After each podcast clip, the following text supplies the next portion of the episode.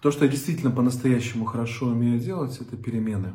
По-настоящему менять людей, менять их здоровье, менять их внутренний настрой, менять их навыки, внутреннюю кондицию. Вообще целиком, как Панда По говорил, я думал, ты сделаешь из меня, а не меня. Вот мне это получается. Перемены запускаются, они мощные, они необычные, но они есть.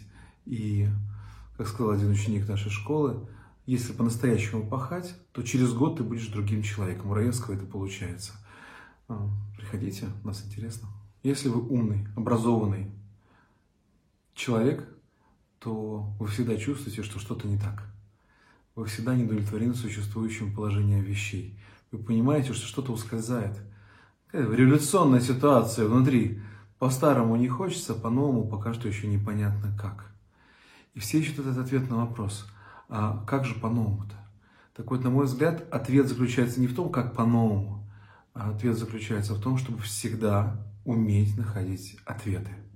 Всегда понимать, куда идти, особо не заблуждаться, не ошибаться в этом. Другими словами, управлять своим завтрашним днем, управлять своим развитием.